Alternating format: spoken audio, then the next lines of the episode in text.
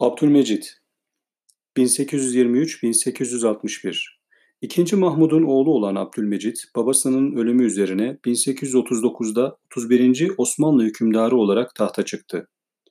Tahta çıkışından hemen önce Mısır valisi Kavalalı Mehmet Ali Paşa Osmanlı ordusunu Nizip'te yenmiş, Osmanlı donanması da Kaptanı Derya Deniz Kuvvetleri Komutanı Ahmet Fevzi Paşa tarafından Mısır'a kaçırılmıştı. Böyle bir ortamda halkın ve batılı devletlerin desteğini kazanmak isteyen Abdülmecit, başta Mustafa Reşit Paşa olmak üzere bir grup devlet adamının isteğiyle 3 Kasım 1839'da Tanzimat Fermanı'nı ilan etti. Gülhane hattı Hümayunu olarak da bilinen bu fermanla Osmanlı uyruğundaki her ırk ve dinden insana eşit haklar, can ve mal güvenliği ile eşit mali yükümlülükler getirildi. Bu konuların çıkarılacak yasalarla güvenceye bağlanacağı ilan edildi. Öncelikle dış sorunların çözümüne eğilen Abdülmecit, Suriye'yi geri vermesi koşuluyla Kavalalı Mehmet Ali Paşa'yı babadan oğula geçmek üzere valilikte bıraktı. 1841'de imzalanan Londra Anlaşması'yla da beş büyük Avrupa devletine Osmanlı İmparatorluğu'nun İstanbul ve Çanakkale boğazları üzerindeki egemenliğini kabul ettirerek yabancı savaş gemilerinin boğazlardan geçemeyeceğini bildirdi. Bu dış sorunların yanı sıra Osmanlı Devleti giderek büyüyen ekonomik bir bunalıma girmişti. Devletin giderleri gelirlerinin çok üstünde olduğu için sürekli kağıt para basılıyor, bu da paranın değer kaybetmesine yol açıyordu. Abdülmecit çözüm olarak harcamalarda kısıntı yapılmasını isteyince maaşlar indirildi. Yüksek gelirlerinden alınan vergiler arttırıldı.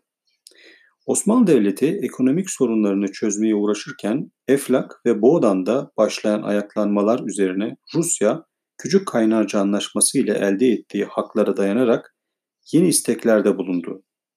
Bu istekleri kabul edilmeyince de Eflak ve Boğdan'ı işgal etti.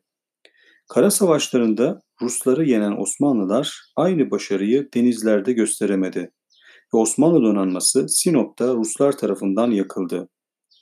Rusya'nın özellikle denizlerde güçlü olduğunu görerek boğazları ele geçirmesinden korkan Fransa ve İngiltere Osmanlıların yanında savaşa girdi. Savaş Kırım'a kaydırıldı ve Sivastopol'u yitiren Ruslara Rusya barış istedi. Kırım Savaşı'nın başlamasıyla mali durum daha da bozulmuştu. Osmanlı Devleti ilk dış borcunu 1854'te savaşta kendisini desteklemiş olan Fransa ve İngiltere'den aldı. Borçlara güvence olarak da Mısır'dan alınan yıllık vergi ile gümrük gelirleri gösterildi. 1856'da Kırım Savaşı'na katılan batılı devletlerin isteklerine uyarak Hristiyanların vergi ve askerlik yükümlülüklerini hafifleten ıslahat fermanı ilan edildi.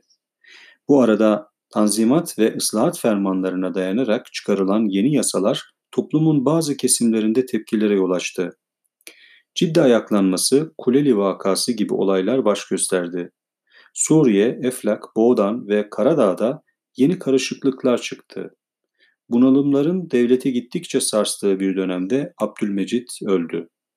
Babası 2. Mahmut'un yenilikçi tutumunu sürdüren Abdülmecit, eğitime özel bir önem verdi. Rüştiye, ortaokul ve İdadiler, lise, ebe okulu, Darül Muallimin, öğretmen okulu, ziraat, tarım, mektebi, kız rüştiyeleri, orman ve maadin, madenler mektebi, mülkiye, telgraf mektebi gibi eğitim kurumları açıldı. Ayrıca Encümeni Danış Bilimler Akademisi kuruldu. İlk ceza yasası hazırlandı ticaret meclisleri ve karma ticaret mahkemeleri kuruldu. Askerlik hizmetinin yaşam boyu değil süreli olması da gene Abdülmecit döneminde yasalaştırıldı.